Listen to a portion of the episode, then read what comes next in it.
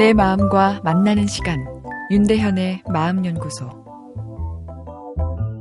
분노 조절 프로그램이 유행입니다.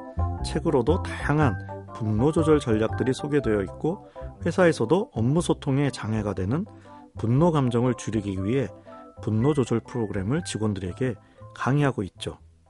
분노 조절 프로그램은 Don't get angry.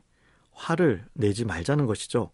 즉각적인 분노 반응은 사회생활에 득이 되지 않는다는 것이 화를 내지 말자는 이유인데요. 수렵 시대에는 전쟁이나 사냥에 유리한 원초적인 공격성이 강한 사람이 출세했지만 현대 사회에서는 화를 잘 내는 사람은 반사회적 인물로 여겨집니다. 출세도 힘듭니다. 아니라고요? 우리 사장님은 화 잘 내신다고요? 사장님은 화를 잘 내실지 모르지만 그 사장님도 화를 잘 내는 직원은 싫어하실 것이 분명합니다. 적절히 분노를 조절하지 못하면 살기 어려운 세상이죠. 분노 조절 전략 대표적인 것을 소개하자면 먼저 이완요법이 있습니다.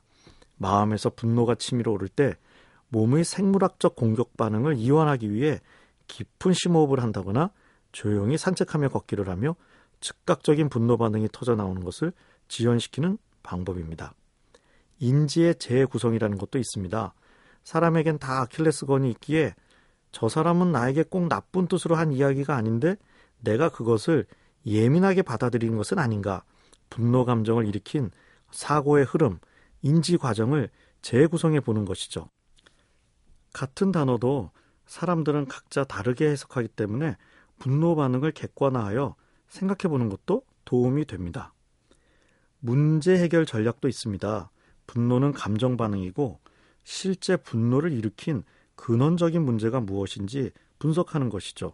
그리고 그 원인이 되는 문제를 해결하는데 분노 반응 대신 에너지를 쏟는 것이죠. 원인이 없어지면 더는 화를 낼 필요도 없을 테니까요. 그리고 적극성 기르기 훈련도 있습니다. 즉각적인 분노를 표현하지 않고 상대방이 기분 나쁘지 않게 합리적으로 자기 의견을 전달하는 소통 기술을 훈련하는 것입니다. 자신의 의견을 잘 표현할 수 있는 적극성을 키우는 것이죠. 아마도 우리 모두 이 전략들을 쓰고 있을 것입니다. 그렇지 않고는 수시로 생기는 분노 반응을 조절하기 어려우니까요.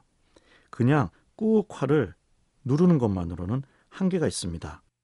그러나 분노 조절 프로그램도 분노를 일으킬 수 있습니다. 감정은 특성상 한 번 터져 나오면 물 흐르듯 흘러나와야 하는데 이것을 계속 통제만 하면 속에 억눌린 화가 늘어날 수 있는 것이죠. 모든 사람에게 좋은 모습만 보이려는 것 탓할 수 없으나 분노라는 정상 반응을 가진 사람으로서는 오히려 부자연스러운 노력일 수 있습니다. 가끔은 까칠해지는 용기가 필요하다 생각되네요. 윤대현의 마음연구소 지금까지 정신건강의학과 전문의 윤대현이었습니다.